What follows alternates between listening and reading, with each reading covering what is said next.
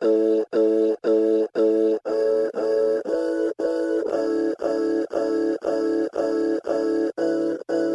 to the PSA CPSU New South Wales podcast. This is Communications Officer Jim Minns. On the podcast this week, I cannot think of another time that this would have happened. It, it certainly says a lot for where we are as a union, and um, that that they feel that we have a lot to offer, and that um, you know we can assist members at this level. we look at the threat mitigation tactics employed by staff in corrective services that have stopped any spread of COVID 19 in New South Wales prisons.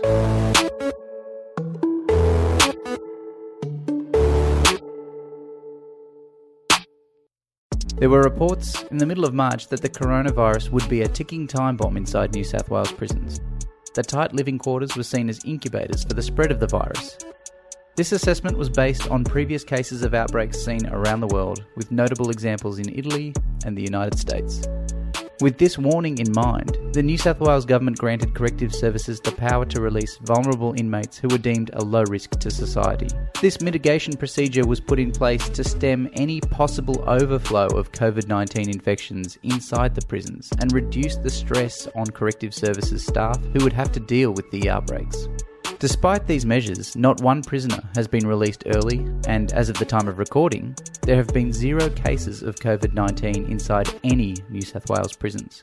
We spoke to Corrective Services officers and PSA POVB delegates Natalie Howes and Darren King about how the massive coordinated efforts have worked to stop the spread of the virus.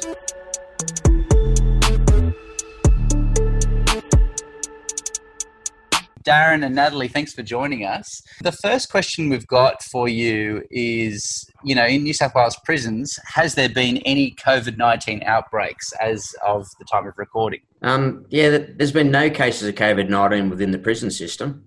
Um, correctional officers and non custodial have been proactive within every aspect of the COVID 19 crisis. This is something the correct- correctional officers do on a daily basis.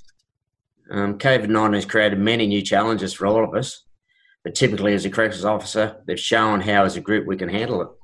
Oh, it is an incredible achievement. I think um, the response um, in relation to how proactive we all were in um, making sure that we could reduce the risk. Um, no contact visits, increased cell fires, disturbances, riots. We've all been controlled within our prison walls. It's the old adage where a correctional officer does all the roles of policemen, firemen, ambulance officers. Hopefully, the government recognised these achievements during the COVID crisis and finally grants us emergency service status. It's really a no brainer to me. So they all need a, a pat on the back, really. and and for all those things that Darren's mentioned, um, you know, in relation to um, isolating inmates really quickly, stopping the visits, stopping um, inmate movements, and um, and those sort of things have clearly have they they've worked. It's as simple as that. To do this so far in the COVID crisis and have no positive COVID cases, all staff need to be commended for what they've been doing. The work of custodial, non-custodial staff have done on the ground. We've, we've adapted to it. Everyone's taken on additional work just to address the crisis. Your train, do you think your training um, has helped in this situation? I think what, um, as Darren mentioned, I think that we do so many aspects of what other emergency services do, and you do it on a daily basis, that it may not be um, probably in our initial training, but it certainly is by, by experience because this is things that we do on a daily basis. So, you know, to be able to pull together when things are critical, and in this, obviously, you know, the um, chance that COVID may enter our centre is clearly a critical time, and we pull together very well when um, when needed.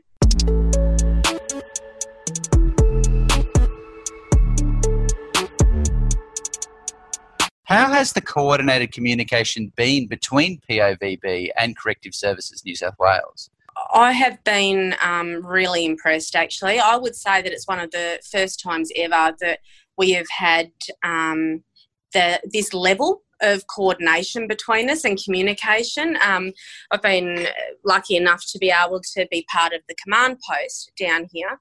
Um, and that gives us the ability at an industrial level to be involved with decisions um, on many levels.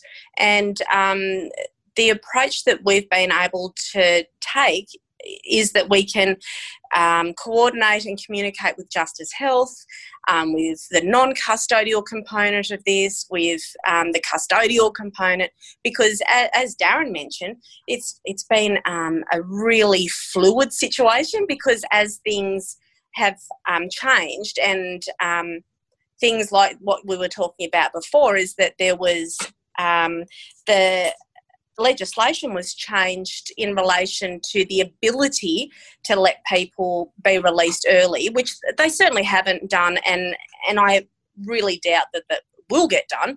Um, but those sort of legis- legislation changes and having the ability to be part of, you know, the pros and cons is, is fantastic. It, it, sounds like they've really taken on board the expertise of uh, the union members and corrective services staff in their yeah. decision making. Yeah, and I, on, I cannot think of another time that this would have happened. Yeah. And I think it goes, um, it, it, certainly um, says a lot for where we are as a union and um, that, that they feel that we have a lot to offer and that, um, you know, we can assist members at this level.